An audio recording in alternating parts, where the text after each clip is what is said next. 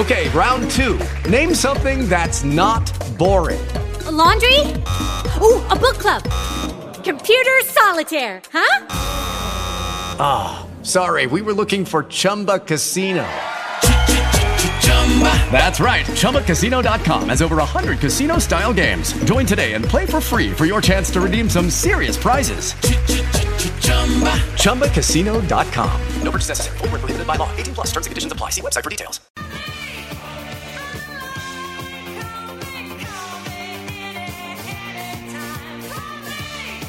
The urging of one Blondie, somebody is doing just that, calling you and you're getting scammed. Yeah, Charlie, we like to think that we're too smart to be taken by a scammer that calls us on the telephone. Should but be. new study says we are not.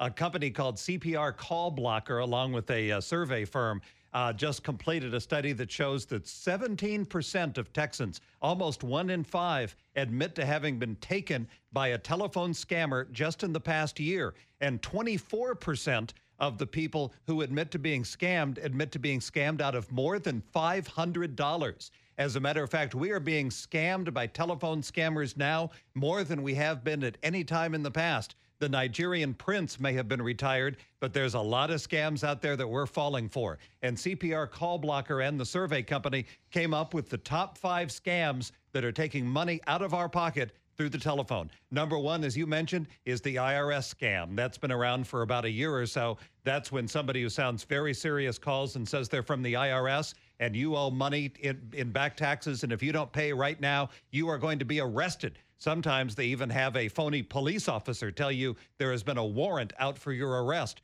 They ask for payment, usually in gift cards. That should be a red flag. The IRS doesn't take gift cards, and the IRS says, before you ever get a telephone from a call from a collection agency, you will have gotten about nine letters stacked up on your dining room table from the IRS telling you that you are in debt, and the IRS does not call the police to arrest you.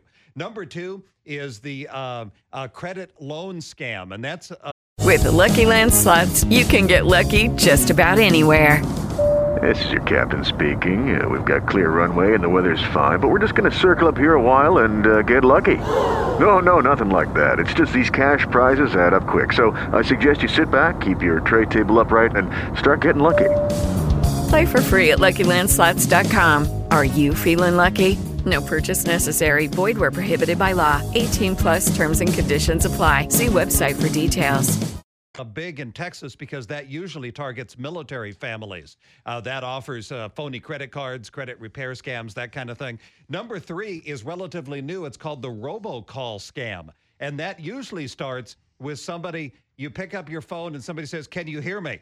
And you respond by saying, Yes. And then what they do is they take that yes and they paste it into somebody on the telephone saying, Would you like to buy a timeshare? Yes. And then usually what they do is say, you know something, this is a contract. Uh, you've got a contract to buy a timeshare. We'll let you out of the contract if you pay us a couple hundred bucks. And that's the way that scam works. Number four has been around forever, and that is the lottery or sweepstakes scam.